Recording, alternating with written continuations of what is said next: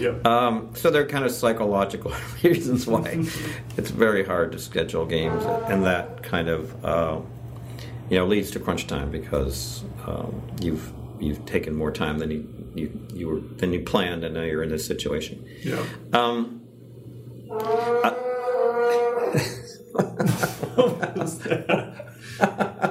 that's the crunch horn. Gotta go. It's time.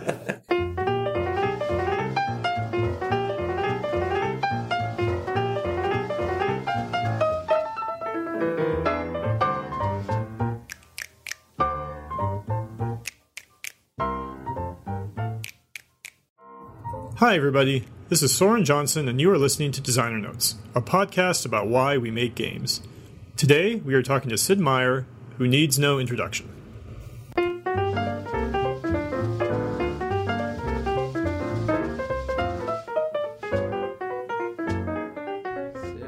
We already talked about Pirates, the second Pirates, Yeah. right? That was after.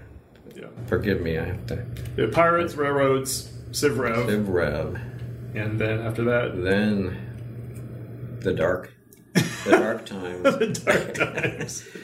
Uh, what? Civ Rev. I actually started a Civ Rev 2. oh, you did? Now that Oh. I think about it, it takes a while.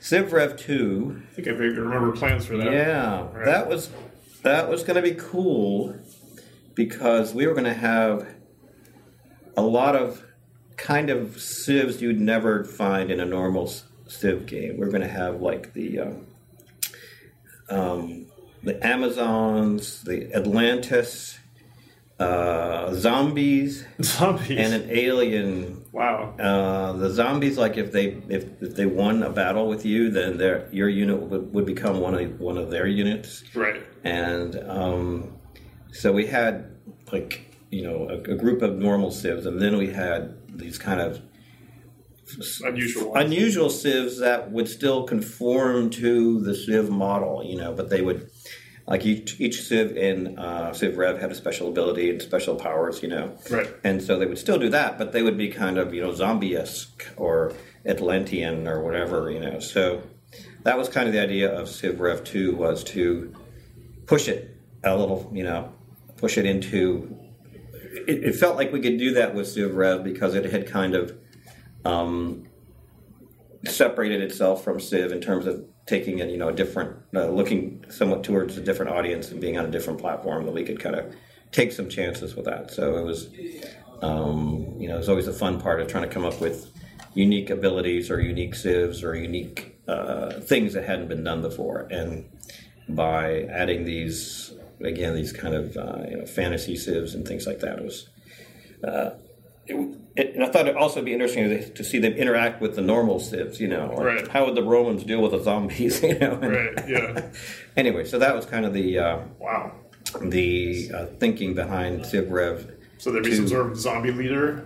Uh, yeah, we, these zombie things basically. yeah, we, we didn't get real far with uh, actually creating any uh, you know art assets or things like that, but we started to play with the gameplay and, and you know uh, so that was a fun little little sideline there. Right. Um, That's it. That almost sounds like you're because that what you're just the things you're describing is kind of the type of thing that normally gets done by Civ modders. yeah, You know, like we made the Civ game, and then they come in and they're like, "Oh, we made a zombie version of it, or Right. we made a version where they're vampires, or Right. whatever." Um, Right, true. And now being on console, that was a lot harder to do. I think so. We we kind of I guess filled the modding role there, or potentially would have with with Civ Rev two. But um, I mean, there's just, I mean, there's a lot of design possibilities there that you don't get to explore if you have to Mm-hmm. Yeah. be historical. So, yeah, that was that was the idea, and also to again kind of widen the audience and and and uh, intrigue people with kind of Yeah. what what what would that how would that work? How would how would these kind of uh, fantasy or, or non-historical civs uh, interact with the other civs, and so so that was that was kind of the the hook behind uh, our ideas for Civ Rev two. Um, no, but Uh, I didn't never heard that. That actually sounds really interesting I to, to me. So, someday maybe we'll bring it back to life, but. Um, yeah. because it's always you know one of the things you've been through this as well. You know, one of the things with Civ is like finding more civilization, you know, gradually, Right. you know, going deeper and deeper into obscure Civ land. So uh, uh, this was kind of another a way of uh, finding new, some fresh, the fresh approach to Civ with, uh, uh, without having to go way deep into the Civ Civ tree. Um, we were because we were working on three games at the time, and there was kind of only resources for two, Okay. and um, might This have been probably would have been. Civ 5 and XCOM, I assume. Probably, yeah, probably. probably. Um, eventually, we got to uh, Civ World, Right. which was our Facebook Yeah. take. So, so how did that Civ. start to begin with? Because I was surprised. That was a, yeah. That was. I mean, I was intrigued by the massively multiplayer potential mm. of Civ. I think that was kind of the thing that was interesting about tr- tackling that was how would we express Civ in a world with lots of players, and it just felt like um, the idea of cooperation and how you know uh, really emphasizing the idea of co- cooperation was um, was interesting. And the idea of asynchronous play and kind of uh, a game that fit into your life as a whole and not you know an evening or a, a specific period of time but it was just there in parallel with your life you had your regular life and then you had your civ life and they were both going on in, in parallel so there were there were some some really interesting design challenges to in doing that so that was kind of the the fascination for me of, of you know giving that a try. Um, there was also the sense that grandmothers were playing, you know, Right. Farmville or whatever, and that there was, uh, you know, to me, a game has to have unknown territory to be interesting to, to work on, and and those were the kind of the unknowns of, of the Civ World game, and uh, we've, you know, I think we found some interesting ways of dealing with that. Um, Civ has always been somewhat of a challenge to to pull loose from its uh, core roots. I think you know when we talk about multiplayer, for example, we we see some of those uh, challenges when we talk about um, you know making it real time. Not that we've done that, but other people have kind of tried that. And you know the the roots of Civ are pretty strong, so trying to tear it away from its roots and, and, and express it in a new way, you know, kind of always an always a challenge. So um, we had an interesting. I remember the combat system was uh, uh, really built around cooperation. And I remember we were testing it here, and people would be running from one office to the other and saying, "You've got to get on. We need you in this battle, or whatever." Right. Uh, and it had captured a little bit of that um, uh, that idea that I was going for of, of you know team. The, the there's something compelling about other people needing you or, or wanting you to participate or feeling that you you know you kind of gotta gotta you don't want to let the team down and they're Right. they're counting on you. I'm trying to remember. I mean, I played, I played some, but this was six years ago. So, did you? Was it kind of like you had units and everyone kind of threw them in a pot to like, Yeah, um, kind of like hit some bar? Yeah, and it, it kind of gradually, you know, it took place over time, so there was enough time to get other people to, to join in and things like that.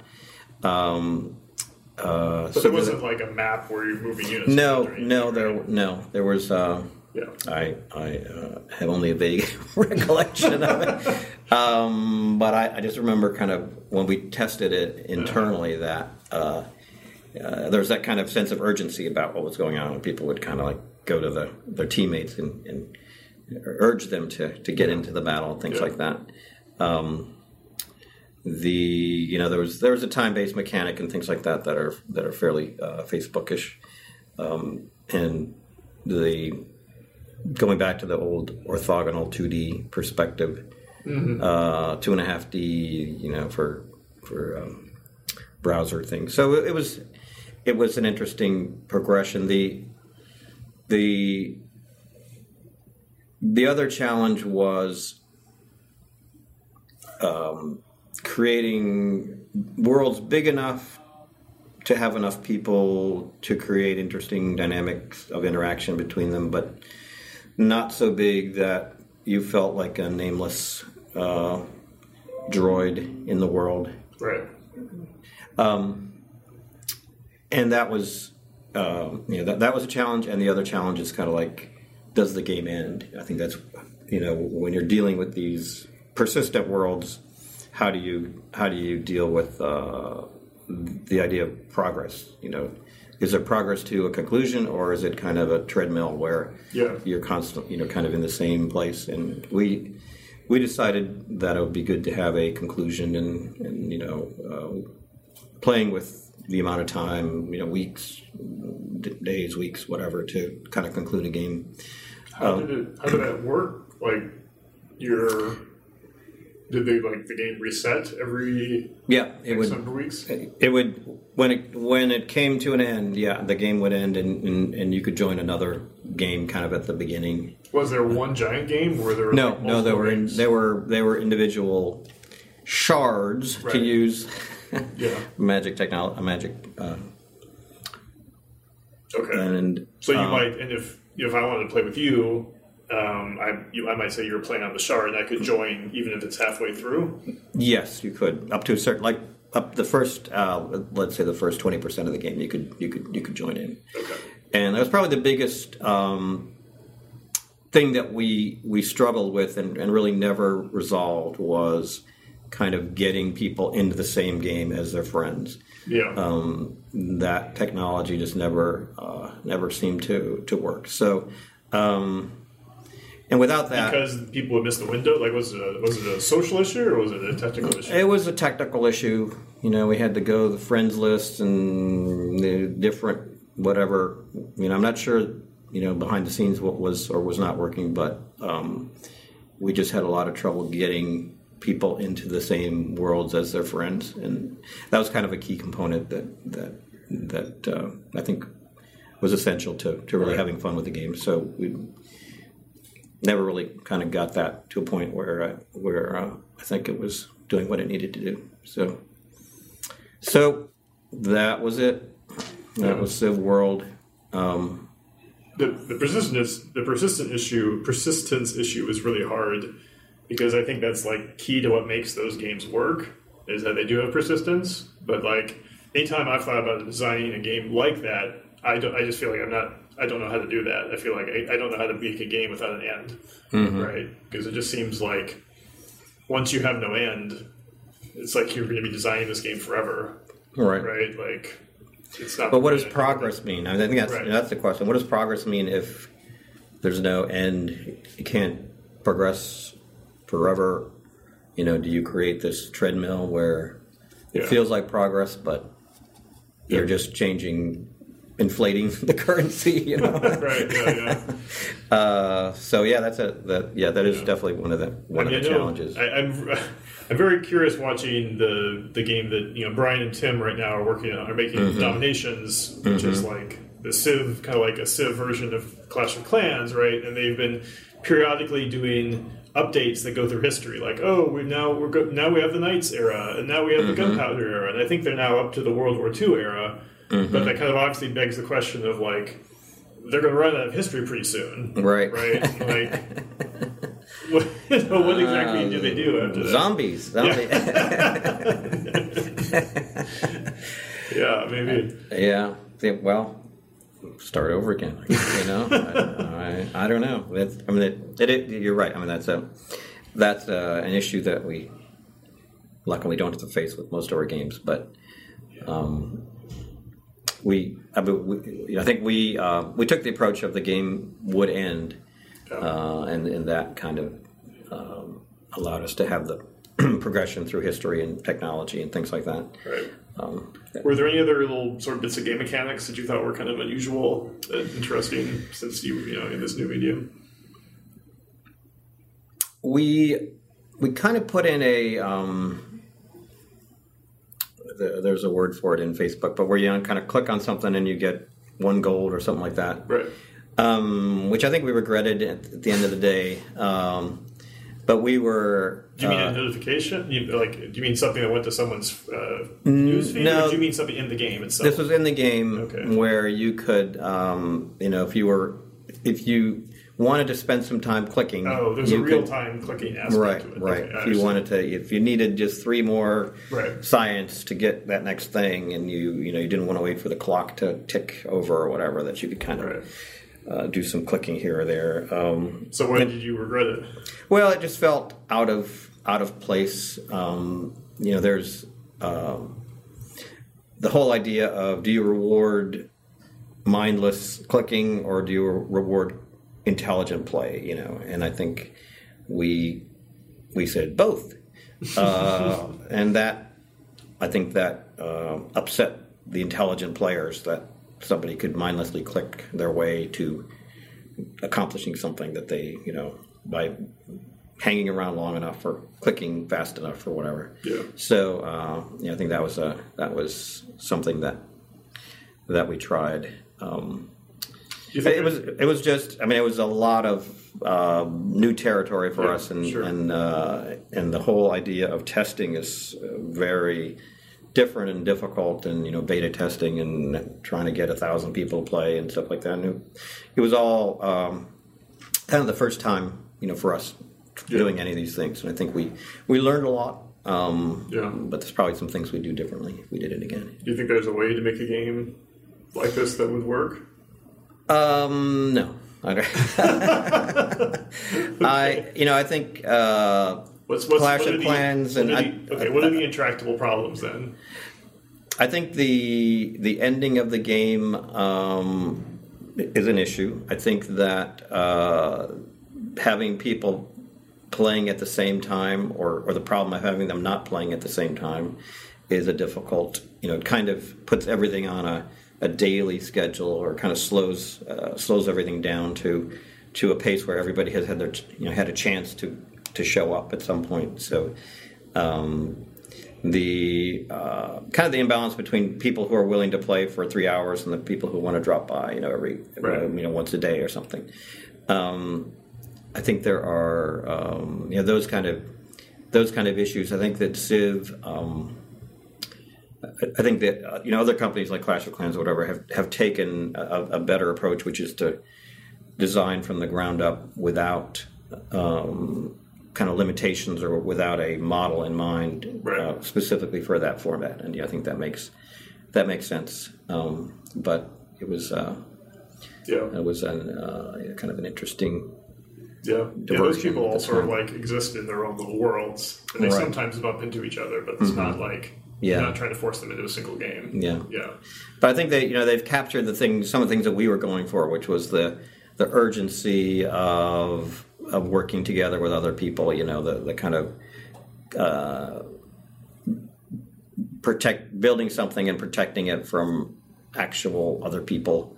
Uh, you know, both the both the con- kind of competitive and uh, cooperative aspects. You know, are, are compelling, and Right. you know, kind of if you can bring if you can do both those things, I think it, it really makes it really um, a whole different game. I think you know, Civ, standard Civ is really a, a a battle against your last game. You know, it's like, can I do better than the last time, or you know, have I learned? Have I gotten better? So you're kind of competing against yourself often in, in Right. playing normal Civ, where this is like competing against other people and, and you're there's this visibility in, in a game like you know like Clash of Clans where other people are aware of what you're doing and judging you probably and you know and in Civ you're kind of uh, in your little cocoon and you can try things out with other people saying that was a dumb thing to do or whatever. So you know the experiences are in a lot of fundamental ways pretty different. So uh, that was you know that was kind of some of the things we that we were uh, trying to find solutions for. Yep. Now it must have been it must have been a big change for you technologically as well, right? Like, were you were you, were you writing the code for this game? Yeah, I wrote the code, and um, But it must have been what probably in Flash when it made it no, to I don't. in the browser. don't. All I know is C. Right, no, no, but like the C version. minus. Fair enough. Um, but the version that must have been spit out to the browser was probably in Flash. It would either have been Flash or HTML, but that would have been Probably. too early for that. It must have been Flash. You know, I probably uh, raced most of that game from my memory. So I, I, Well, did Uh, you guys? I know sometimes uh, at Firaxis, you know, they build a kind of system where you write something in one, right, you, in, Yeah. in C, right, and then they kind of right. adapt it to something else somehow. So, um, I mean, your C Could code been. could have worked on the server. Did you write the server and someone else wrote the client? Is that how it worked? Or No, I was very clienty oriented. Um, I think what I would, my client would would grab the master file, Right. update it, and write it back. So the so the server was just a file basically. Uh, now this is through our you know iteration and our development. right? You know, I think you you you've got a point that perhaps for production uh, something else happened, but um, the you know through through the development testing, it was all, It was all C on a. PC on a PC. Okay, and you were running a client that was just like an app, or not? Yeah. It was just an executable. Yeah. On your, on your hmm. Okay. Yeah, and it okay. would, like I say, it would it would just grab the master file, update it, and write it back. Well, there must have been some some interesting stuff going on there making it work because, especially back then, like just trying to get a game run in a browser was not Mm-hmm. Yeah. simple. Yeah, there's like a SQL SQL database or something. I remember now. Not you mentioned a couple, uh, Right. a couple of our guys working on those kind of things. But I think it it worked in large part on this idea of just having a file um, and updating it. The file meaning. A, a master, like a, a common file, you know, a master file of, of the world, a snapshot of the world, and you grab it, update it, and put it back. Okay. Uh, everybody would be doing that. Sounds dangerous, but Yeah, I know. It sounds. you're being a little kind of nonchalant about this. Like, you know, this is something that is. A lot of companies have not done done, done uh, particularly well. so- sure, we'd lock the file when we read it, and then we would unlock it when we put it back. Yeah, yeah. Um, Huh. Okay. Um, cool. Well, should we? What came after Civ-World then? I guess it would have been Ace Patrol. Um, And this is you moving to mobile for the first time. yes, yes, I was rambling about the computer gaming landscape. um, I'd always uh, been well, one, you know, fascinated by World War, World War One airplanes, Right. and I had this kind of card game version of of World War One planes that I had done many years ago and thought was really cool, Uh-huh. and um, uh, was really the inspiration for Ace Patrol. The idea of kind of a turn-based uh, airplane game, uh, drawing on just the lore of World War One planes and the, the aces and the, the cool air, different airplanes and Right. um, and it lent itself to mobile touch that kind of stuff and it was I thought the game was worked really well. I, I, I, you Did know, you but- did you know it was going to be mobile from the beginning, or were you like to make a Um, World War One it- flying game and then Yes, it was going to be mobile friendly, I guess. Um, I think we had some fairly. I guess sorry. When, when I guess what I'm getting at is, is, did you decide to make a mobile game and then you kind of looked around and you thought World War One planes would be a good fit for that? Is that I, basically what I think we wanted to make a multi-platform. We wanted the mo- mobile to be one of the possible platforms, Okay. and we had some fairly dark um, impressions of the capabilities of mobile Right. uh, systems. So, you know, doing real-time 3D and stuff like that was not um, uh, something that we avoided. Um, although, in hindsight, turned out the platforms were well, probably more powerful than we than we anticipated. But um, it felt like a, uh, a a type of game that that could work well on mobile in terms of you know horsepower and processing things like that. um, could be accessible in terms of gameplay and things like that. And that you know, topic was kind of cool, something we hadn't done before, and um, so those were the you know kind of those were the basic um, parameters that we went into it with, and um, the game kind of grew in a fairly typical Firaxian manner. You know, first there's just basic flying, and then there's like, well, let's have these pilots with their personalities and their different skills, and, and you know, a campaign, and you know, kind of grew from these basic uh, mechanics. Uh, had some clouds and some anti-aircraft and different, you know, so that. Um, as in most games, you know, you have a core mechanic that you like, and then you add things to to add variety and and, and, and growth and, and, you know advancement to it. Mm-hmm. Start it simple and right. make it make it more interesting and add more possibilities as you go deeper into the game. So um, that you know I think that stuff was all um, uh, really I thought that worked well and um, we were able with a really small team to um, uh, create something that that was well, did well, you know, worked well, was fun. Um, you know, I think what we struggled with was the whole uh, monetization, which is part of the mobile world. Right. I think that we really went back and forth between you know a, a, free demo and then you would buy the game you know if you liked it or um, you know all the different monetization models that that kind of influence game design in that world. You know, I think we were trying to become familiar with or learn or try, you know, right. come to terms with. And uh, um, you know, as a game designer, that's a, that's a tough. Um, it's an additional thing um, you know elephant in the room that you're trying not to think too much about, but right. kind of have to accommodate in some way. So, right. um, you're used to just giving the player everything, that right? You, that you can to make them enjoy the game, right? Right. And and and yes, and I and I think you do that regardless. You know, I mean, even whatever your monetization model is, you you have you know you want to do that, but um, uh, our our you know our thought, our approach was to do that, and then just say at some point, "Are you having fun? having fun yet? uh, if you are, then you know here's the British campaign or whatever. Here's the German campaign." Right. Um, and uh, and then we got into the world of metrics and uh, you know the Apple world, the, iPad, the i um, iTunes world, where everything sells in the first 37 minutes, and then another game comes along. And, uh, so, um, again, a lot of you know, I've, I've, I've talked about how part of the fun of this industry is how technology changes, and you're, you're able to take advantage of it.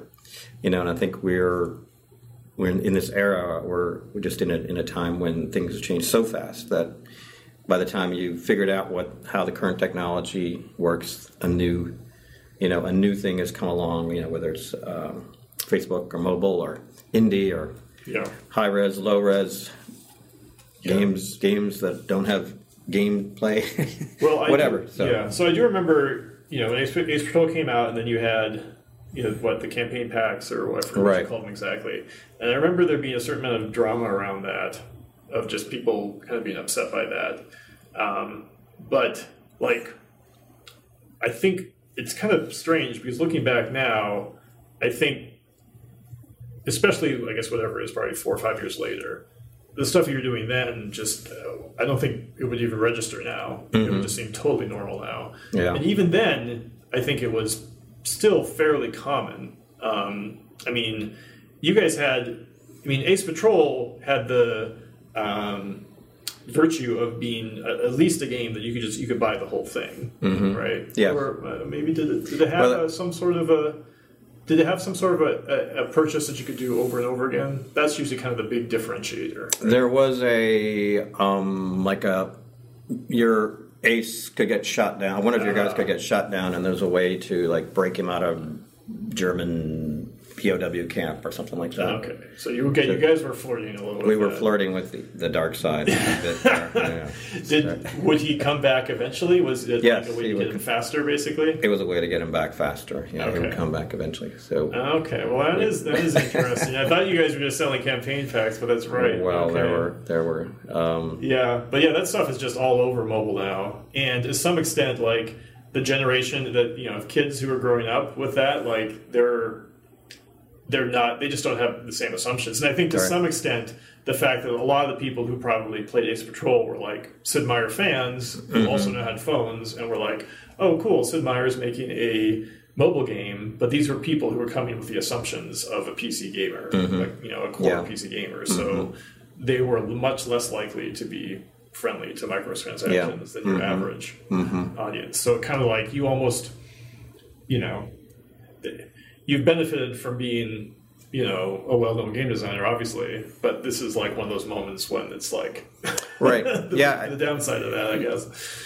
I think you know. I, I think you have a good point there. We saw that with uh, uh, Civ Rev as well. That there is like a perception that this is what Sid, Sid does, Yeah. and if he does something different, maybe he's going to stop doing what he used to Yeah, do, right. and that's Give- scary. And, give me my Sid back. Right. right. so there might have been some of that. Yeah. Um, I, well, the other thing I remember is we had um, with with Ace Patrol. We uh, you could play the first um, campaign, British campaign, you know, Right. for for free, and then um, and I think there were like in the British campaign there were like four battles, say. So you can play the first battle, Right. and at the end of the first battle, it'd say, you know, you know, whatever, you're doing great.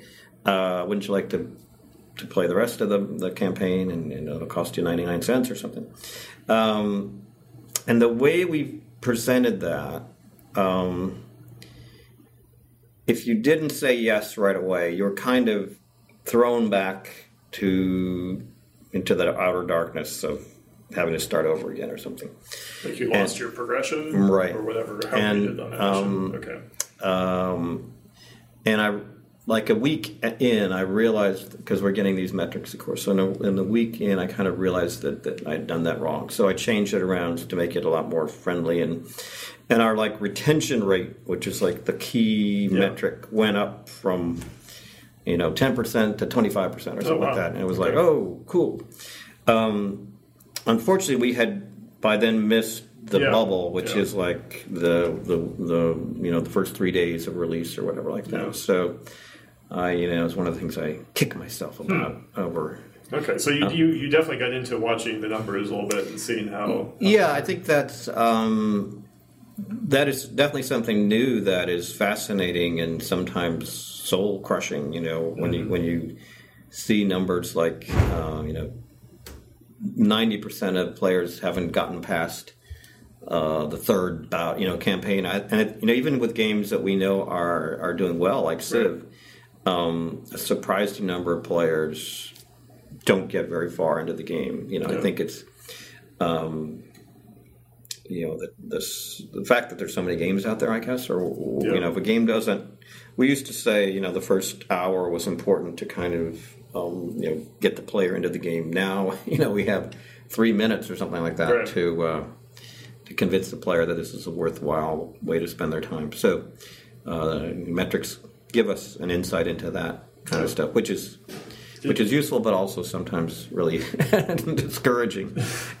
Did you get enough information that to actually play? So you, what you said you fixed is sort of what I call game flow, right? Of like Mm-hmm. Yeah. you do the mission and then you kind of figure out, well, this the player is here. Let's remember he's there. Let's Right. flip, put it, you know, put that person here or there. Um, did it give you enough information to actually change the game mechanics themselves? Like, did you mess around with that? Like, you know, No. they like to do this type of role or that type of right. move or this type of We thing. I don't think we had uh, information at that granularity, but a, a lot of the other things we saw were kind of what we expected. That the the most popular purchases were the, the rest of the British campaign. right. um, the German, uh, you know, the German campaign. You got some new airplanes and things like that, and certain aces and certain, you Right. know, the, there was also the ability to kind of customize your plane and make it look cooler, and all those things kind of happened at a rate or you know in proportion right. to kind of what we would have expected. So it felt like the the game essentially was working reasonably. Um, um,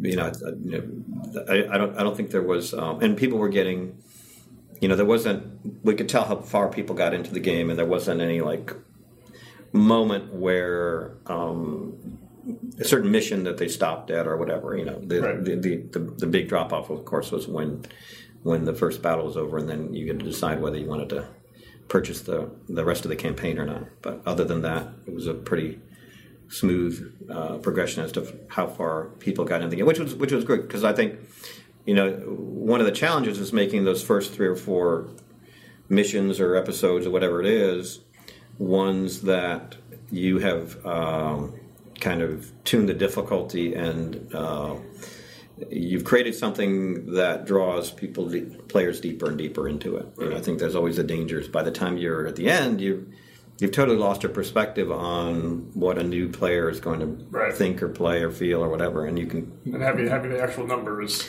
Right, it's helpful. You know, I think there's definitely this phenomenon of people play halfway through your first mission and then they stop you know yeah. and that's you, you you've, you've lost the perspective of what a first time player is like and, yeah. and, i think we saw fairly good numbers uh, yeah. players wanted to kind of continue on so. so. for that change you mentioned which you know affected your retention mm-hmm. significantly but it was right. kind of like too late and i know for a lot of companies what they do now is they'll be like they'll basically like release the game in the philippines right mm-hmm. but only in the philippines yeah and they'll like take that time to like you know mess with the game to right. like, figure out like oh wow our retention is only 10% we can't mm-hmm. release the game mm-hmm. until we fix this problem yeah right um, so yeah that's yeah that's one potential way to, to kind of like deal with this issue of like you only really have one shot at it mm-hmm. yeah yeah there was this was a the early days of you know, certainly you know, our first our first uh, mobile game yep. learned a lot yeah did you i mean was there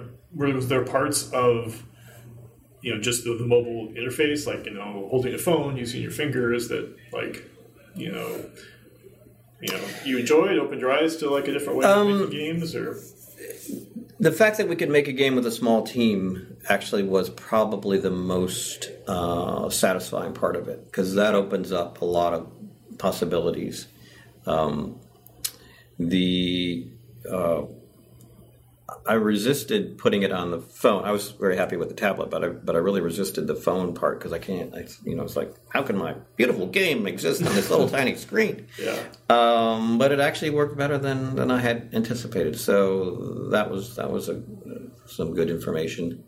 Um, but I, I, I, you know, I like the the the, the, the, size of the project and then you know, the, you know the, we got it done in less than a year and we had a small team and we were able to kind of do a, a topic that we hadn't done before. You know, and I think yeah. you know that's um, that's that's fun. Uh, you know, we, we love Civ, and it's keeps us here and alive, and it's a, it's a beautiful thing. Right, sure. Um, but there's always this tension between you know doing a sequel or doing something new, and you know to kind of strike that balance. Yeah. Um, and with you know with the cost of games these days and things like that, it's, it's harder and harder to take a a, a major risk. Uh, right. Uh, but that you know that was a, yeah. mobile kind of allowed us to to, to, to try something yeah. risky. Yeah, no, small teams are. Uh, I like small teams. Does uh, do you ever think you'd be able you do something that would be like totally like mobile native in the sense that like you know, it really would only make sense with touch controls or with tilt controls or whatever. And like, because, you know, it sounds like, well, so with a lot of these games you've tried on mobile, there's been the sense of like, well, we can also do a PC version right. later, mm-hmm. right?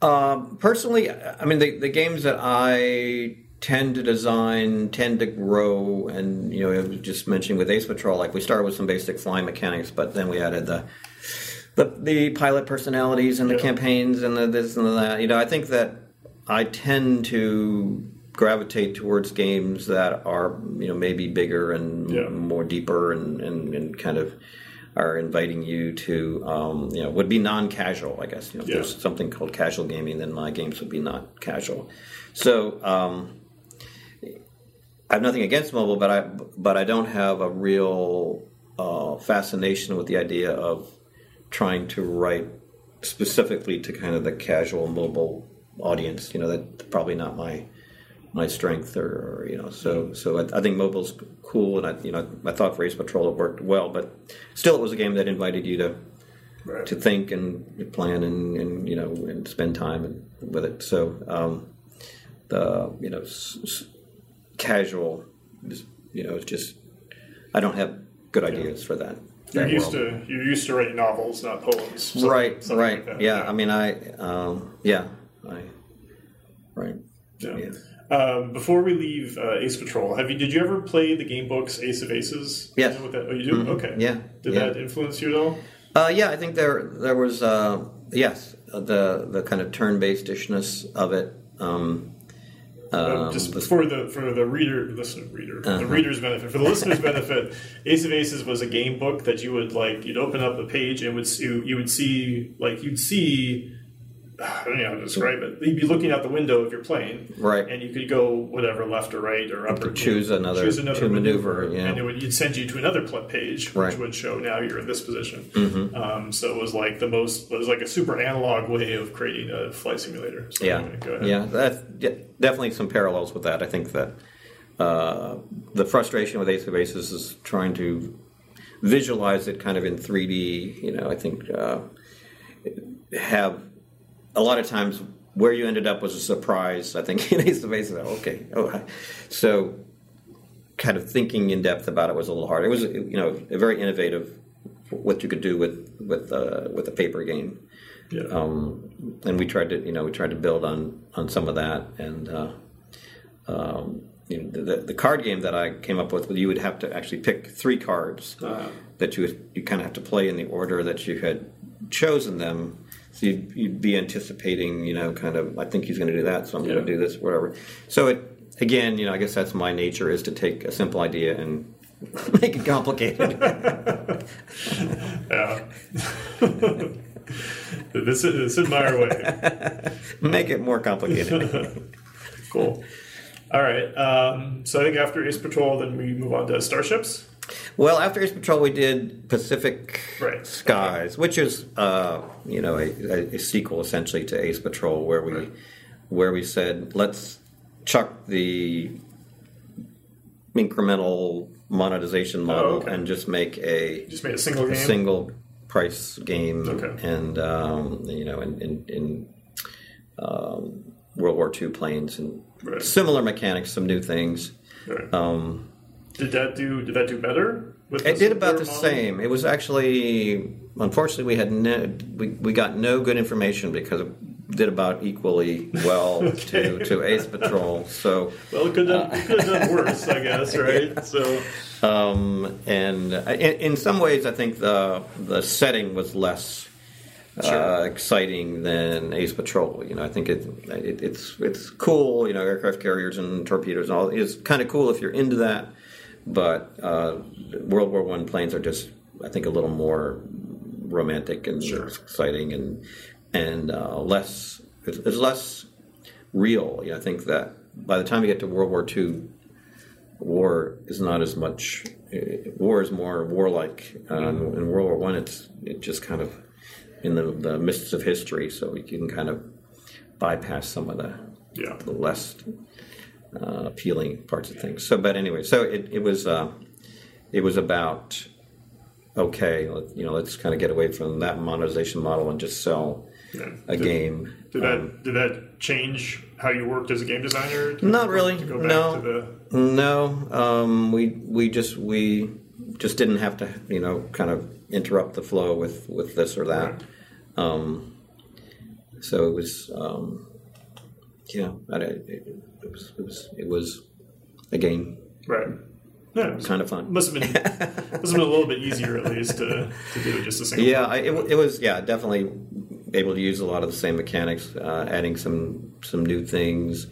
Um, when I was a kid, uh, one of the first or you know one of the early books that I read was about these Pacific flying aces or whatever. So in my mind, you know, it was really a cool topic. Um, um, so it was a fun game for me to do to to dredge up the you know different types of airplanes and things Was, like that. was there something with the Pacific that made it a better setting for like Um, as opposed to fight, you know fighting over Europe? I think, um, I think the fact that Ace Patrol was in Europe was set in Europe, um, the Pacific kind of gave us a, a, a change of Sure. scenery. You know, Right. the blue skies and the lovely, balmy Pacific. Um, and having ships and things, you know, there's just kind of some different elements that Sure. that I think would could add some new new gameplay and things like that. But um, you know, had we done another one, we probably would have done a European um, Right. World War II scenario. But um, that would have been, you know, I think too much. Right. cool. Um, all right. So now we should talk about starships? Starships, um, yes. So our little team um, kind of moved on to to starships. The idea. Um, And so this is basically the same guys, right? You Yeah. maintain the same small size team, just moving forward. Yep. Right, Yeah. This was our this was our multi-platform mobile Team. mobile-ish team. Okay. Small team.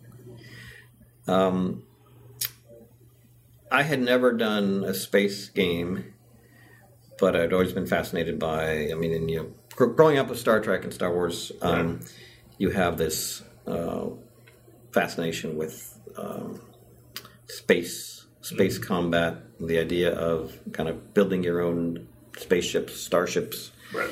um, you know, it's kind of the core of the game was this idea of building a fleet of starships and you know deciding what sort of weapons you wanted to put on them and what your shields and armor and engines and kind of designing your own starships and then taking them out uh, into starship battles um, with a overlay of a you know a universe and planets and places to go and reasons to go there and things to happen when you got there Right.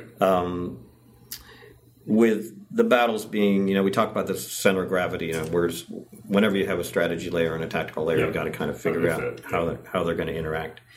Um, and the the idea was that the tactical battles would be this, the center of gravity, but the strategy layer would kind of give you a reason why you were there and and, and, and why you wanted to win and what the rewards would be and et cetera. So it was kind of a tactical heavy game, but with a strategy overlay.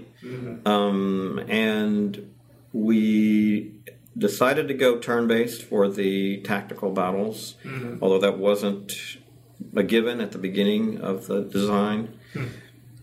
But um, the classic RTS problem of how do you. I wanted your fleet to consist of multiple ships Right. and once you decide that, um, you definitely run into the buzzsaw of real time. Um, you know, click click festing. Do you want to click fest or not? Yeah. Um, and kind touch fest. right, right, and definitely, you know, some of the platforms we were looking at uh, did not lend themselves to Yeah. click festing. So, and and I'm not a big fan of it anyway. So, um, so we went with turn-based, hex-based um, combat, which I thought worked pretty well. That it allowed you to plan to um, um, have the design decisions that, that you had made in the building of your starships be important and and, and be useful in battles. We uh, did a couple of things that I that I um, uh, that I hope nobody really noticed. But um, space, of course, is three dimensional. Right. That's a problem. Um, it's it's kind of hard for us humans living on the flat Earth to Right. visualize things in three dimensions. Um, so we flattened space to, Right. to two dimensions. Um, And a lot of the space games do that. Right, To I'm be not- fair, You're- that's, that's, for good reason. Unusual. Although it is And- funny to think, I guess you actually had more three-dimensional mechanics in Ace Patrol True. than you did in Starships, which is interesting. Yes, but yes, we had elevation and altitude. Um, and the other thing we did, there's no uh, there's no terrain in space, Yeah. but terrain. I mean, what what good is a map without terrain? So we invented uh, these kind of clouds of cosmic dust that created created terrain, created uh, hiding places, created good and bad places to be in, places you could go and places you couldn't go. Um, uh, so that um, you know those those things, I guess you know if you're a game designer, you want a map with terrain on it, and Yeah. you know that's Yes. that's your your preferred place of Yeah. playing. So uh, we we translated all that stuff into into space, Yeah. and Get those asteroids. ast- right the asteroid fields, and um, and we were able to you know do things like uh, photon torpedoes and you know different kinds of weapons and shields and mines and you know there was a lot of cool raw material to draw on in that world that, that we were able to, to add to the game. Right. Uh, so it wasn't just uh, tanks, you know, just wasn't World War II tanks translated to space, but uh, we did pick up some, you know, the, the 2D world and the hexes and the um, terrain idea from kind of classic uh, map based uh, battles Right. and uh, I, th- I thought it, you know, I thought it, it it did what we were trying to do, which was to make um, building s- starships interesting. Um, we had the modular system, which um, uh, somewhat one of the things that we maybe were not able to do quite as effective as I hoped was to make the ships look like what their special capabilities were. You know, Right. that looks like a really powerful ship, or that that was a, a little bit difficult with uh, with the modular system. But um, overall, I thought the game worked well. We we uh, ended up tying it into the world of Beyond Earth. Yeah, I thought that was interesting. Try- It came out at about the same time, right? Right. I think yeah, uh, somewhat after that, um, Right. the the different um, different races and things like that. Um, so that was um, you could either buy into that if you wanted to, or or not. Uh, it, could, you could, it was it was very much a stand. You know, you could play it very much standalone. Although there were some achievements and things like that that kind of crossed over into into Beyond Earth. Yeah. Yeah, I know. I was surprised when I played it and I went up to the strategic layer how much sort of Civ like stuff there was mm-hmm. at the top layer. Mm-hmm. Um, which seems right. 'cause I, I understood why you did that, but then it made me start to feel like I should play it like a Civ game. You mm-hmm. know, just because I have so much like built in Right. like assumptions about Civ type elements, you know. Yeah. Um, yeah. Well, the Civ model, I think, is a, is one way of layering things on. You know, kind of starting with that you know that one planet and then gradually exploring the world, and it's a way of giving you a sense of progress and unfolding, and and gives reasons why you can't think can't do something now, but you can do it later. Right. You know, you, you now have more resources. You can have more ships. You know, there's there's that kind of classic start small and grow, you know, built into the Civ model, um, which I think you know is is, is a good way to go. You know, there, there may well be other ways to Sure. implement that, but that that, that was that was one. Um, so, yeah, there's many many different ways to do skin those cats. Yeah, yeah, yeah. but Yeah. Um, yeah. Uh, I guess it's funny because probably a number of times we've, we've circled around the topic of a Civ game where you then zoom in and you have battles, right? But in a Yeah. sense, like that's just kind of a little bit of what Starship was. It- you just made the Civ level much more, you know, Right. much more boiled down light version. Yeah, and I think that's essential. Um, we we tried that with with Civ two to Right. to add battles and ran into you know what we call the covert action problem that um, just too much too too two compelling games happening kind of uh, in parallel is is too much. You know, you, you kind of you do the battle and you come back to the strategy layer and you're like, what what the heck? Um, and you're you're always faced with the issue of I want to be in the other game. You know, Right. I'm in the middle of a battle and I really would rather be you know over there, or I'm I'm managing all this strategy stuff. And when can I get to the next battle or whatever? so um, there's always that danger of, of having the player be stranded kind of in the wrong wrong half of the game. Yep. So by making one or the other, uh, you know, basically interesting, but not something that you're going to spend a lot of time with. I think the. I mean, I'm trying to think of. Typically, we'll go with, uh, you know, a more flat, a more the, the center of gravity being in, in the tactical layer, and I think Right. X, XCOM same thing. Um, but um, Pirates is one example of a game where I, where I see it being the other way around, where Right. the the kind of the story element is key, and the um, and the, the ship battles and things like that are um, are the kind of spice that, but they don't last uh, long enough to kind of take you out of the flow of the story that you're that you're in. I'm trying to think of any other examples, but I, um, you know, I think none come immediately to mind. Where I mean, in you know, in, in Ace Patrol, and it's always kind of like the often, typically the t- the battle, the the tactical parts that you know you spend the most of the time in, and then the, the, the strategy kind of takes you to the next battle. Right. Yeah. cool. All right. Well, um, I since um I guess that takes us up to the present, more or less. I mean, you're working on other stuff, but Right. you can't really talk about Nothing that we can talk about at the moment.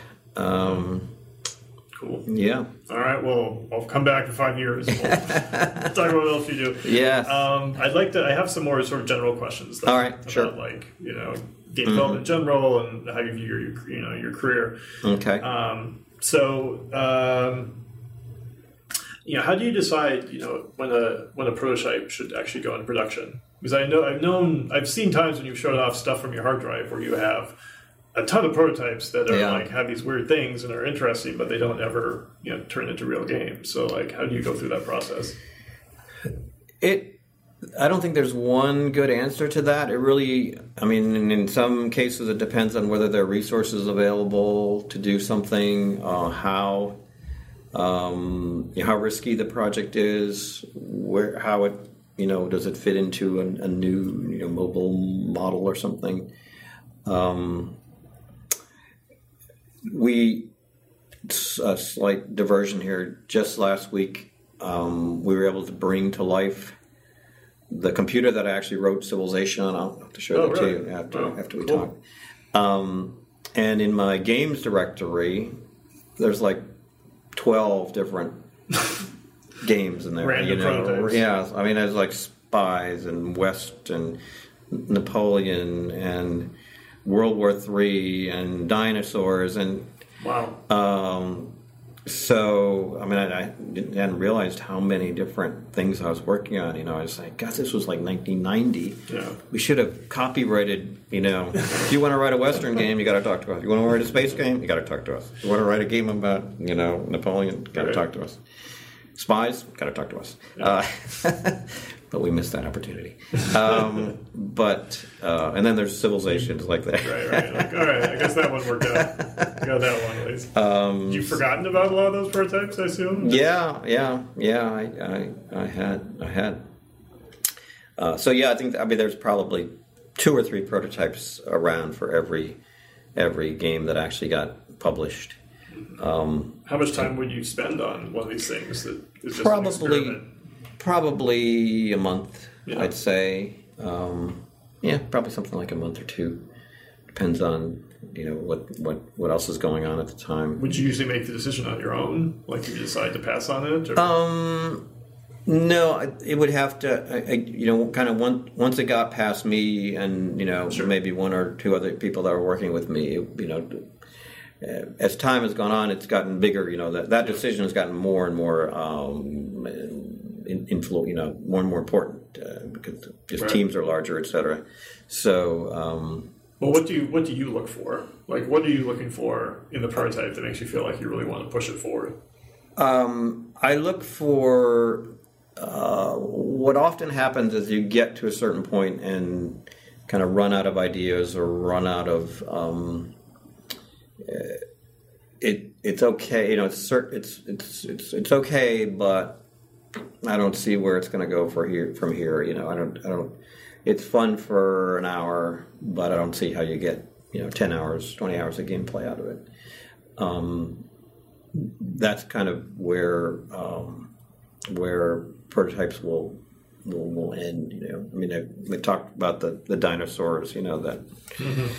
Um, You really in one case, tries, yeah. yeah, one case it was just too close to Magic the Gathering, you know. Yeah. In another case, it was an RTS that didn't have range. You know, they're um, just kind of.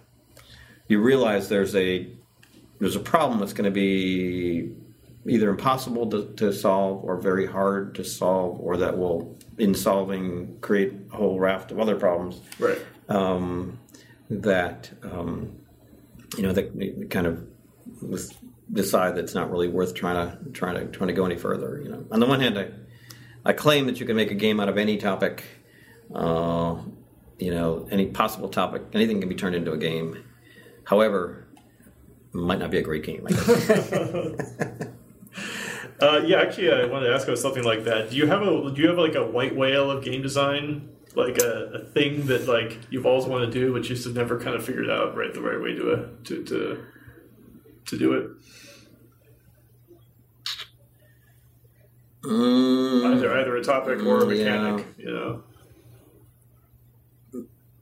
Not not in that sense. I mean, there are uh, there are a number of topics like dinosaurs and the Wild West and Vikings, and you know that I think really cool games can be made upon that that I that I haven't uh, haven't gotten to.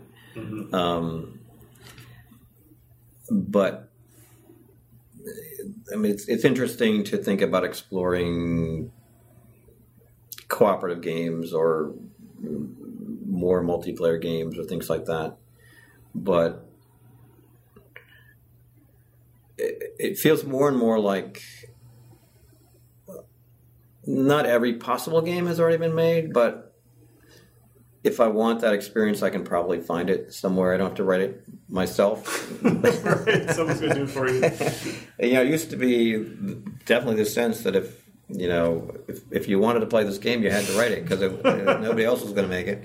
Uh, But that's not true these days. So um, I I think, um, yeah, I don't. You know, there's there's games I'd like to write. I think would be cool, but Right. there's not like a uh, the the white. There's not a white whale of Yeah. gaming out there for me. So how do you keep um, how do you keep the right amount of complexity in a game? Like you know, easy enough that someone's gonna be able to like learn it and they won't, Mm-hmm. they won't get put off from it immediately, but like also have the amount of depth so that you know, like you said, you get there's at least ten Yeah. hours of experience Right. there. Well, a couple of things that we certainly try to be aware of is this um, this idea of starting simple and, and having things grow. Um, there's also a lot of kind of genre defined mechanics that you can build upon. That so certain things are just familiar to people right away, players right away. Um, I think one of the reasons we often choose historical topics is also because the player is going to bring a certain amount of you know intuitive knowledge to the topic and kind of assume the way things work and if you can make them work the way the player is going to assume then they feel comfortable in that world and Yeah. are not fighting with the mechanics.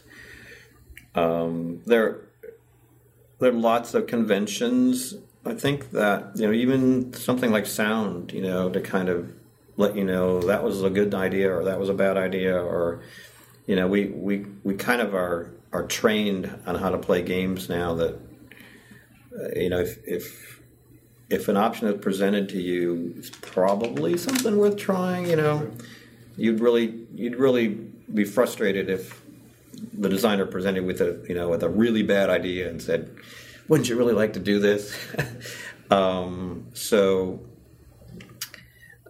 kind of keeping the player in the world, you know, not giving them reasons to jump out and and you know suspend their disbelief. No, they we want them to suspend their disbelief. Um, you know, I think those kind of things are are a part of it.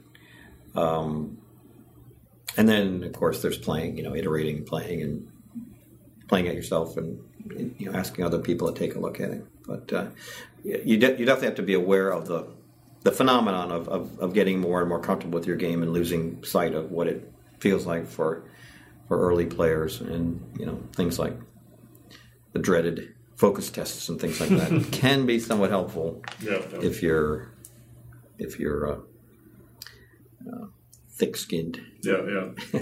um, you know, so so also speaking about like just development in general, like how have you how do you feel like your job has changed? I mean, you know, this is going to be the obvious thing, right? Like used to be Right. all by yourself and Right. now teams are bigger, but like um like can you describe like that how that what that feeling is? Like, you know, how how you used to work versus now how, what what do you have to do nowadays to make a Mm-hmm. game successful, basically? Well, I, I mean, I've, I've actually struggled and worked pretty hard to keep my world as similar to the old world as possible. It's not, it's not possible to, to do it completely, but um, generally, the, the first half of a project is very similar to the way that we used to make games. It's just that we used to ship them after the first half, and now we have to now we have to actually finish them. Um, but um, the exploring the idea, you know, creating the playable and and you know, kind of getting figuring out what the game is and, and finding the fun, I guess, you know, as we say. Right. Um, that part still kind of works pretty much like it used to in terms of just being a very small number of people and trying out all sorts of different things, grabbing assets from wherever we can find them, and putting something together that you know is clearly proto- a prototype, but spends a lot of time exploring different parts of, of gameplay. Uh, what's different now is then there's then now there's a second half, which is kind of taking that um, and making it you know a polished product, Right. and that and that um, that has its own um, you know challenges, especially. Um, you know, do you rewrite the code? Do you do you refactor? You know how how does that process happen? And uh, but so I'd say you know the the first half of the projects actually are a lot like um, they used to be. It's just like now there's a second half where in, in the olden days when we just had 16 colors, we were pretty much done once we had our you know Right. had our had our game working. So I'm curious though, like why um, why for you have you felt, have you felt like the best the best thing to do is to try to keep things the way they used to be for you making games? Because there are other uh, developers who started out as one or you know on one or two person teams who then eventually you know kind of like changed to be leading you know big te- like I think of it's hard for me not to make the comparison between like you and like Will Wright right 'Cause I, I worked with Right. both of you and when I worked with Will he was you know leading a hundred person team on Spore Mm-hmm. which is just like a totally different a completely different experience from kind of the way that you like to continue working Mm-hmm. Right. where you're like I just want to I want to you know if I can I want to write the code right? Mm-hmm. Yeah, yeah. like why why did you choose that that path Well, I, I find that the more ideas, approaches you can explore, you know, the the the more you, the, the likely likelier you are to find kind of the right approach, and that's just easier to do kind of on your own, as opposed to trying to explain to other people what you want or wrangle a, a large team, you know, where you're trying to keep the artist busy and the kind of, you know, you have to kind of project what's going to happen without actually having been able to test it or try it. You know, I think if you have a larger team, they're generally going to be ahead of you. You know, I, I, I think I mentioned the idea, you know, back with colonization, how we changed something like a, two weeks before we shipped, we, we made this change. And, mm-hmm. and, in my mind, the the game is is you know is is flexible up till pretty late, but with a large team, it's it's hard to retain that flexibility because you have people making assets and all that you know, this kind of stuff. So. Um, I think with with Civ, for example, we do take more of the large team approach because there's there's less um, uncertainty about where we're going. Sure. And I think you know maybe that's the trade off is that if if there's a lot of kind of exploration and discovery to be done in the design, then having a smaller team, having a designer who's also a programmer, you know, those things work well. Um, if you have a, a more you know a, a, a nice outline of a more, more clear, clearly defined idea of where you're going, then you can you can add the resources earlier in the in the process. I think. Yeah. Hmm. All right. Um, let's see what let's see next. Uh,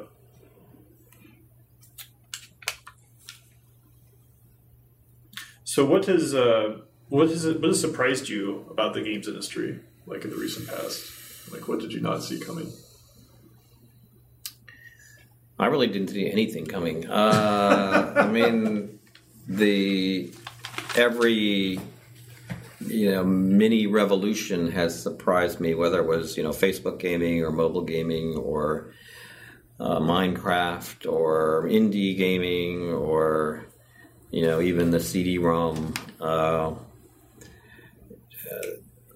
you know those are uh, on the internet. I mean, I think when something new comes along, it takes us a while to figure out what to do with it. You know, and I think we're seeing that with virtual reality, for example. Right. Um, and somebody figures it out at some point, you know, and and the rest of us haven't figured it out, so we're surprised, you know, what the solution is. So I think um, those those kind of technological leaps have always um, surprised me, and, and you know, with with Civ and games like that, we've we've never tried to be on the bleeding edge. So uh, it's not as critical for us to to you know try to anticipate what this new technology is going to mean for for gaming and for us. But um, you know, um, certainly things like Facebook gaming and um, ninety you know ninety nine cent games, free all all these things. Um,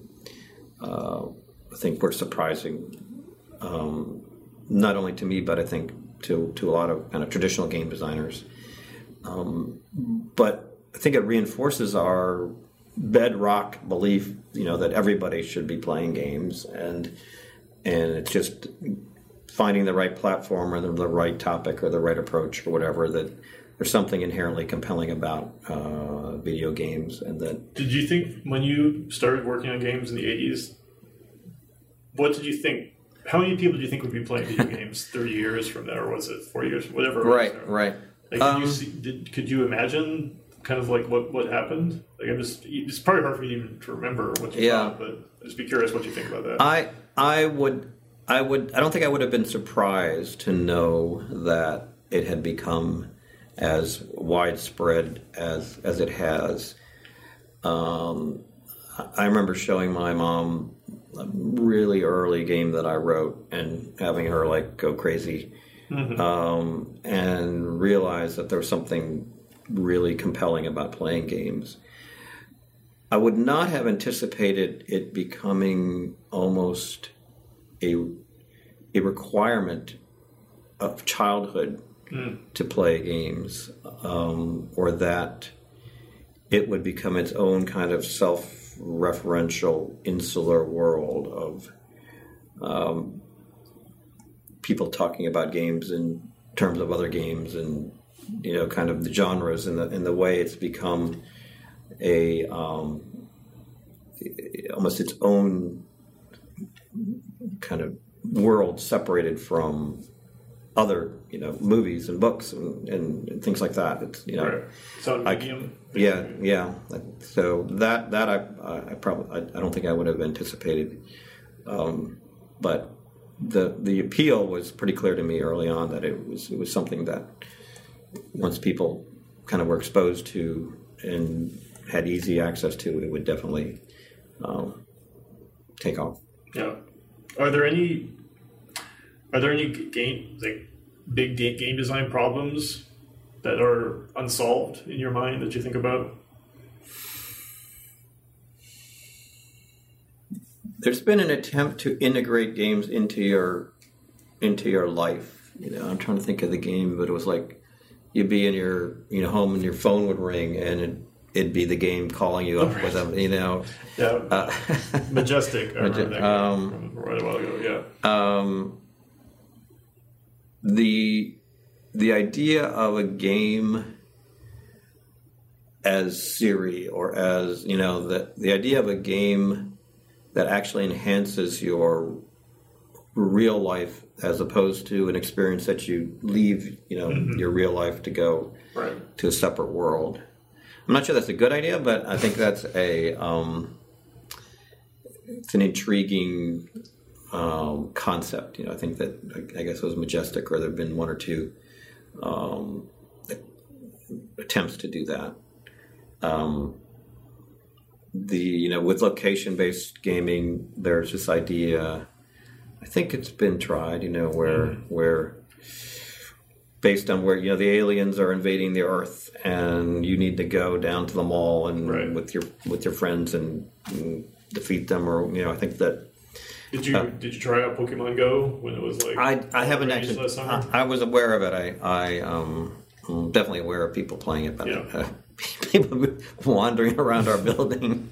yeah, yeah. Um, so there's there's uh, there's definitely potential there. I think in the same way that VR, we're still figuring out. We still you know that's another technology that kind of hasn't quite uh, found its killer killer app Yeah. yet. But um, I think there. I think yeah. I think probably when a new technology comes along, that's the that's the current unsolved problem. You know, de jour. So uh, I would say those those new technologies. Yeah. Um,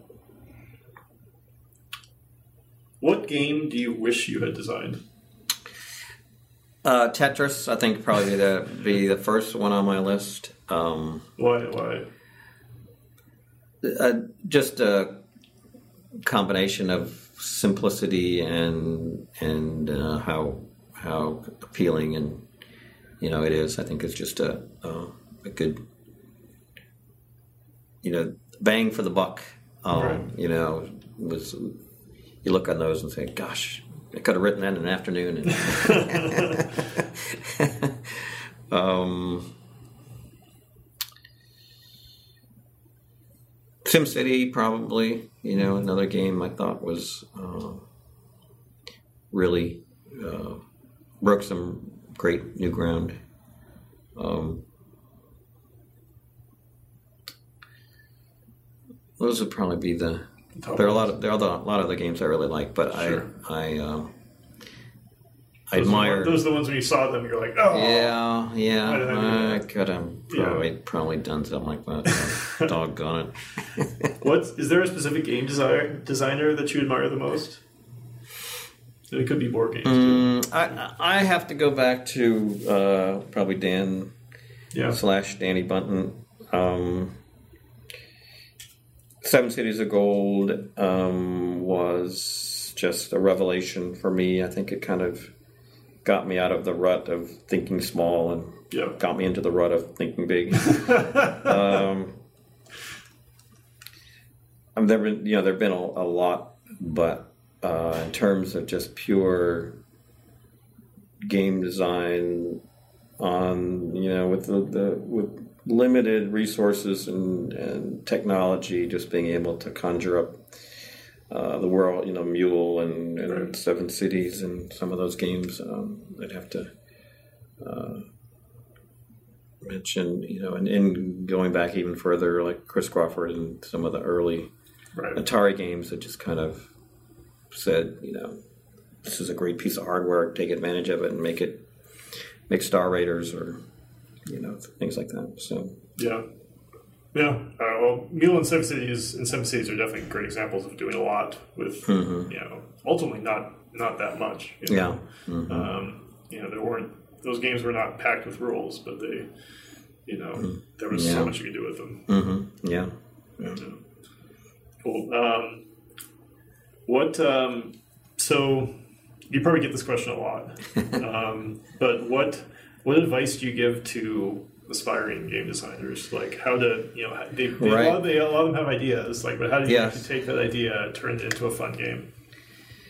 That that has changed over the years. Uh, we we used to um, say write a game um, because that wasn't easy back in the day. So if you kind of had the gumption to sit down with your C plus plus manual and, and, and write a game, you know that showed that you were really serious about it. Yeah. Today, with the, with you know with Unity and Unreal things like that, has become a lot easier to put something on the screen that looks like a game, um, and so that kind of is no longer a, as much of a barrier. Right. Um, the, the the barrier, I think, now is there's so many games out there, so many you know, kind of the visibility, getting to getting to uh, visible. So I think you have to decide. You know, am I going to go the indie route or am I going to go the company route? Right. You know, the indie route is get your Unity, make a, a cool game, and toss it out there and see what happens.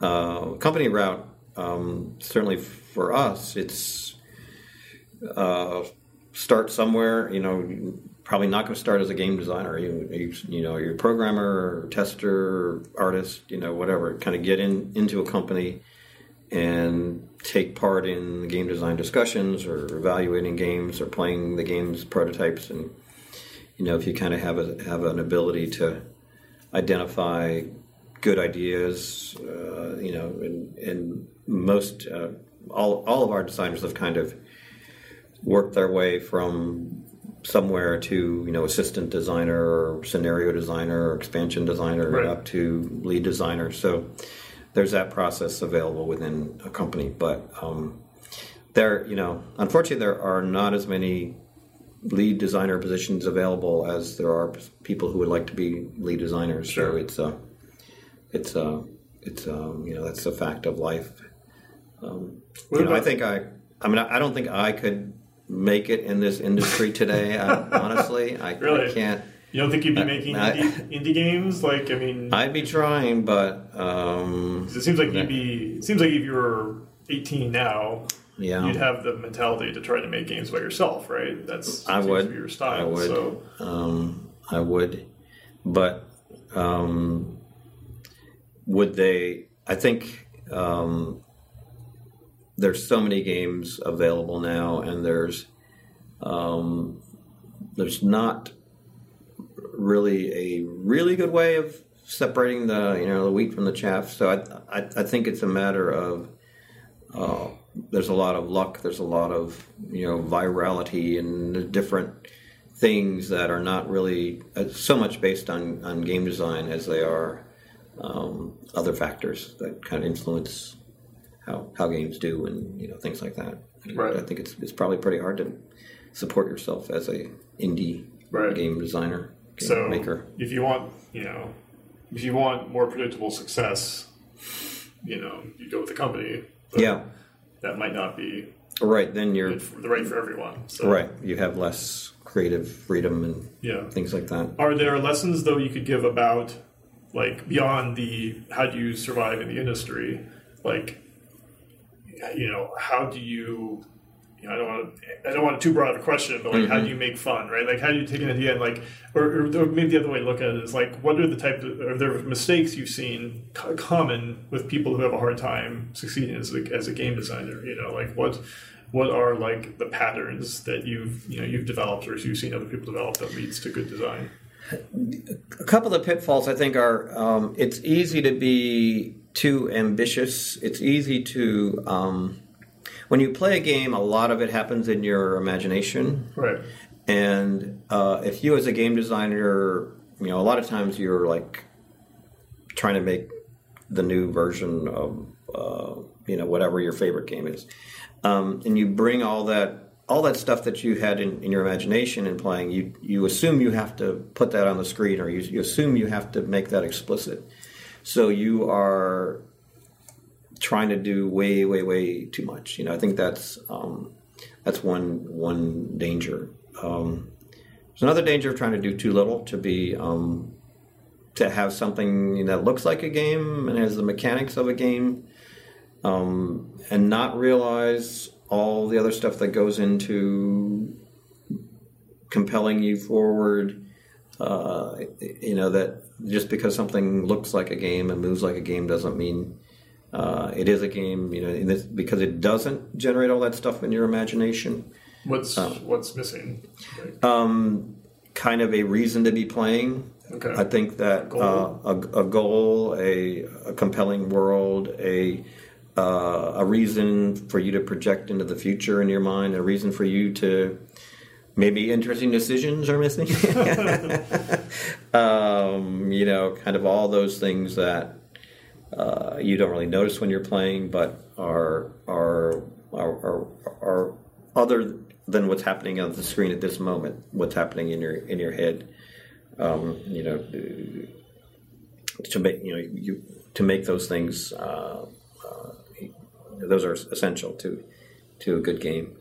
Um, uh, another pitfall I think is is this idea of remaking your favorite game. You know, we we live in a world where uh, the the current generation their frame of reference is other games, basically.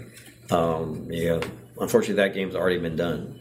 So, um, trying to find things outside of the gaming world to bring into the gaming world, I think that's the challenge for for a generation that's kind of raised on on video games. Right. Um, that you think yeah. a lot of the possibilities are not from remaking the same stuff. Right. From, right.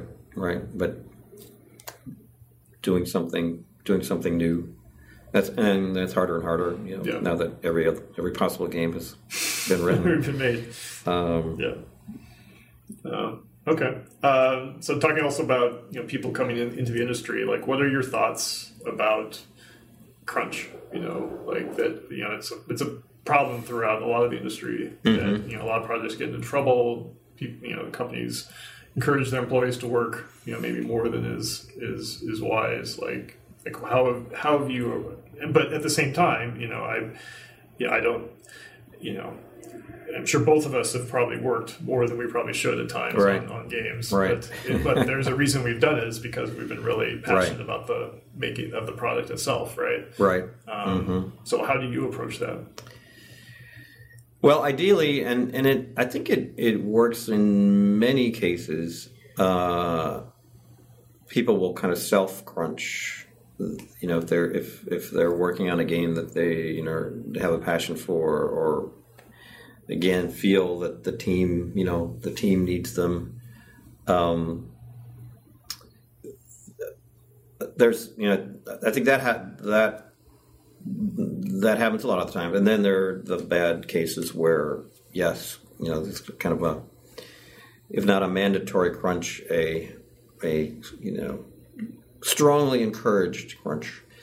Um, I mean, to me, it kind of goes back to what I call like the Heisenberg principle of, of game planning, which is like you can you can know what your um, you know what your game is going to be, you know what your goal is, but not know when you're going to ship the game. Right. Or you can know what you're going to ship, but not know what the game is going to be when you when you get there. There's there's uh, a lot of um, inherent psychological reasons why um, it's hard to uh, plan uh, precisely right. How games get made and when they get made, and there's you know, it comes down to this basic principle of you don't know where you've messed up because if you had known where you were going to mess up, you wouldn't have messed up in the first place. So, um, all the things that delay your game are going to come generally as surprises because if you had known about them, you wouldn't have done them. Right. So, um, unless you kind of add a blanket 25% factor of I probably messed up 25% of the game uh, to your scheduling. In which case, you're going to waste that 25 percent, and still, still, you know, you're going to you're going to uh, goof off for because now you see you've got more time than you think you need. Right. Yeah. Um, so there are kind of psychological reasons why it's very hard to schedule games, and that kind of uh, you know leads to crunch time because um, you've you've taken more time than you, you you were than you planned, and now you're in this situation. Yeah. Um,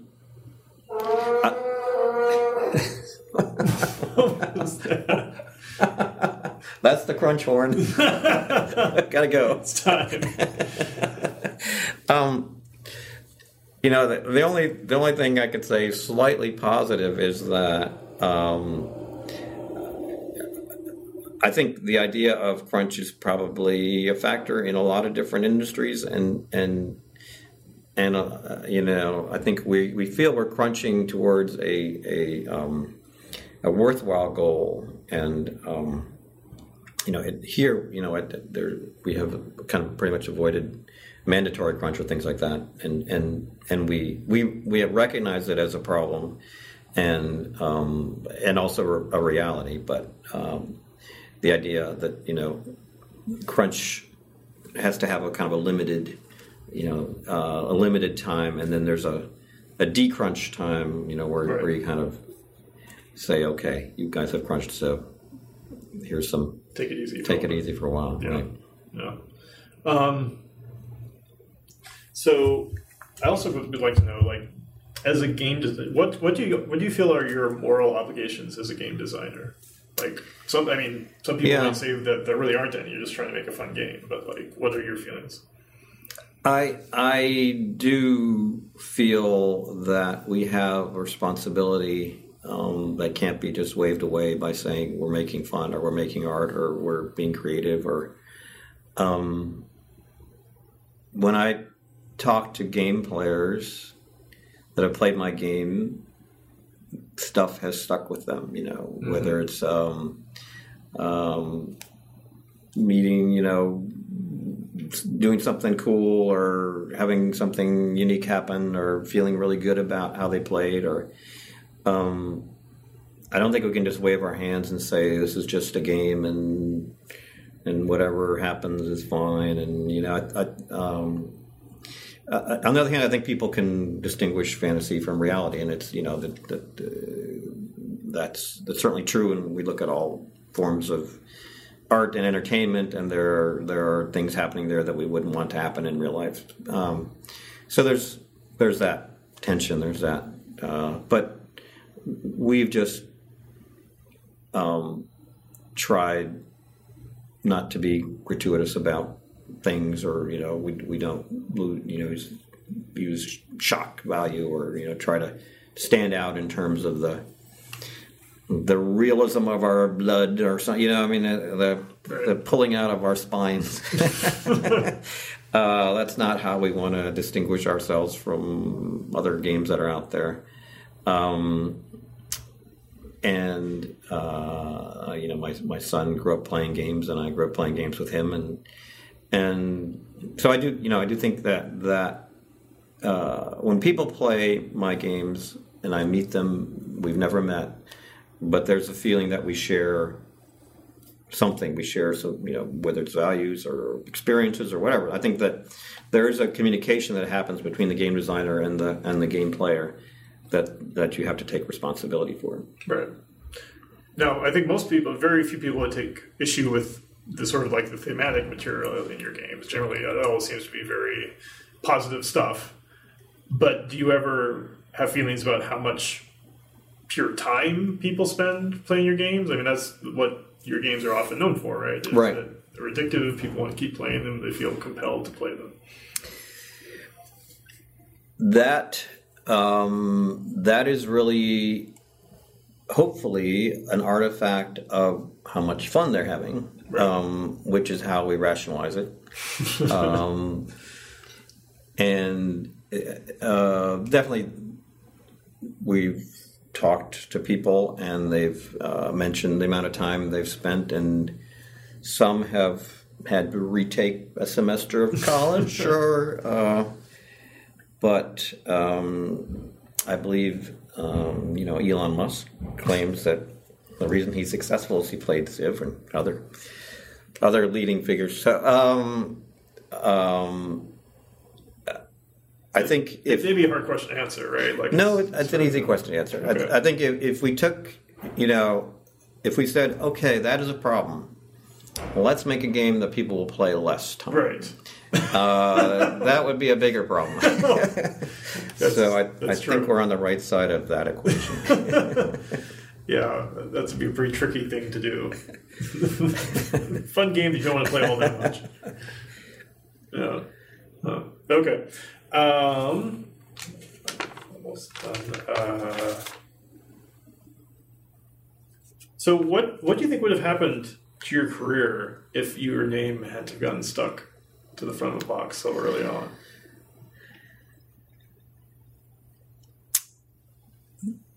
That's. Um, I'd like to think that they wouldn't have been much different because, um, to me, that is a separate person. That's a different identity. That's not.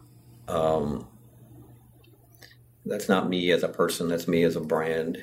Right. Um, but on the other hand, you know, I think it's a good question because these days I'm not only a game designer, but I'm kind of a spokesperson at times for uh, the history of the industry. You know that that people want to know. Um, uh, you know what things were like, or um, somebody to speak about something. I, I mean, it typically is about my game, so I, I you know I kind of feel that um, it's legitimate, um, but definitely, you know, I, probably my name would not be uh, as searchable. You know, if you want, uh, give me a game designer. You know, wouldn't come up as high on the on the Google charts there. Um, um, I guess that's you know, I, I, it's hard to hard to to say exactly how things would be different, but I, you know, I think I've only worked at Microprose and Firaxis, Right. and I think that whatever happens within those companies, not a whole lot based on um, my name being on the box, but more being on the work that I've done.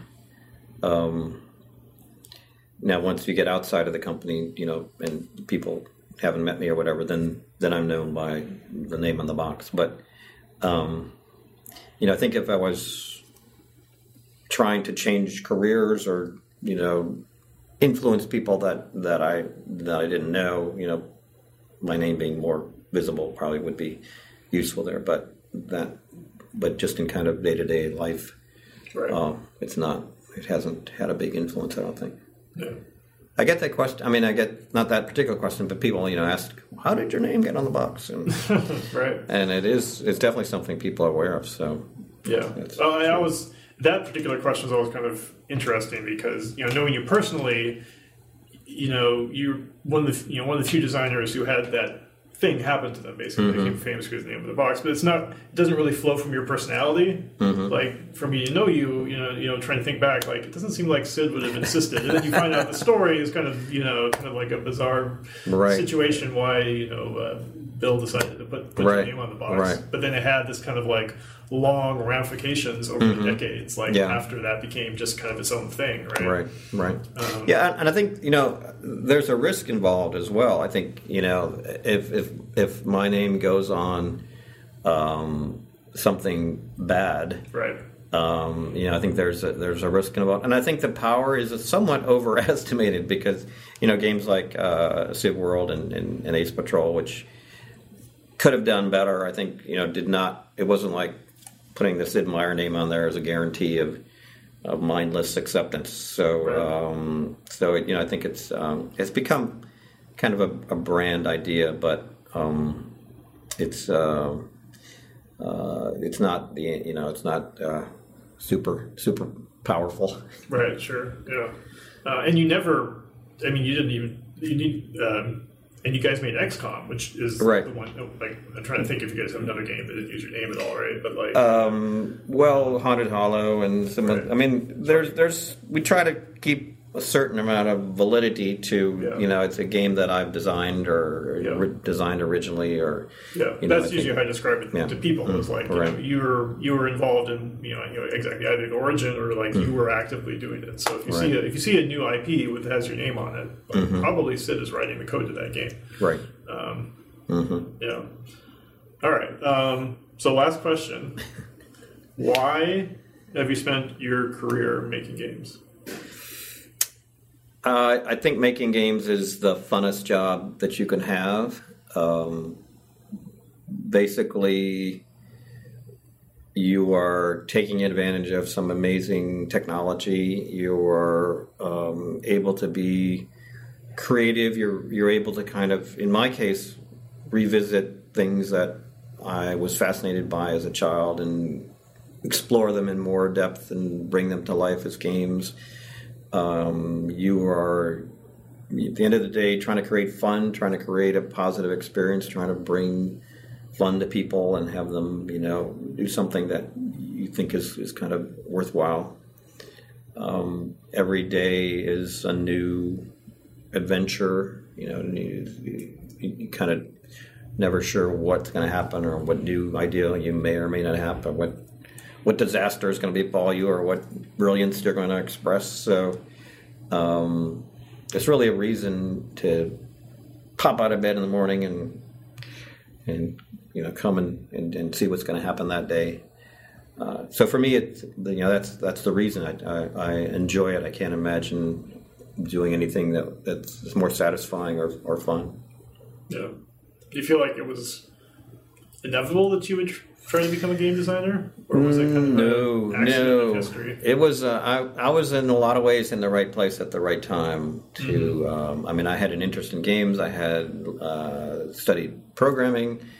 I got an Atari 800 computer when it came out, and we were all just, you know, with, uh, you could just sit down in front of your computer and say, "I am now a game designer," Right. and, and start designing games. And uh, you know, I, I, like I said, today I don't think I could become a game designer. I, I, I just think it's um, the world is very, very different.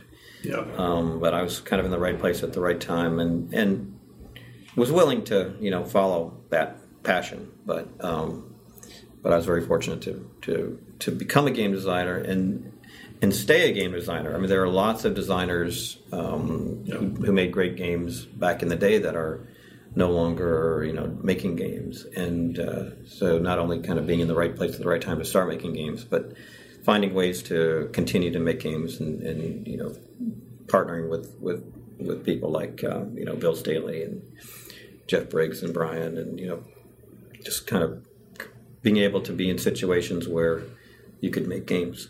Yeah. Cool. All right. Well, thank you for sitting down with these Mm. four different podcasts. It was quite, quite the effort. Wow, my pleasure. Always good to think about the fun we have making games. Yeah. Cool.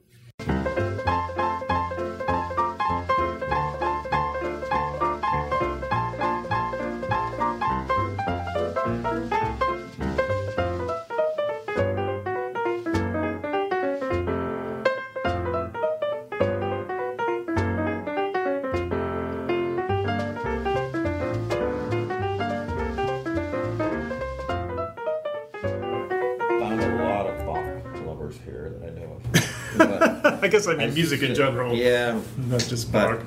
there's a big difference between music in general and Bach. it's, it's two categories. Is that right? It's right. It's right. Sure Does what- Handel come close enough, or is it? Uh, Yeah, Handel is pretty. You can almost make the Bach He, category. he was like Bach's precocious little brother or something. You know, like Handel, it, it seemed like it was easy for Handel. Yeah. It seemed like it was a little harder for Bach, but he, like Bach worked at what he did. I thought that's you know my impression. Bach worked at his his art, Right. and Handel was like, "This sounds good. This sounds good." And it sounds, you know, it's great, but you look, you can listen to a Bach piece more more times than you can listen to a Handel piece. You know, I think mm. you listen to a Handel piece three times and you kind of got it with Bach. Got to listen to it five or six times before you before you have you know figured out all the heard all the different things that are going on. And, Yeah. but yeah, Han- Handel Handel was a pretty amazing guy as well. Mean, he, his sense of melody was, I think, better than Bach's. Hot, hot take. Hot take. All right. I'm just a second. saying that, Bach. You hear me?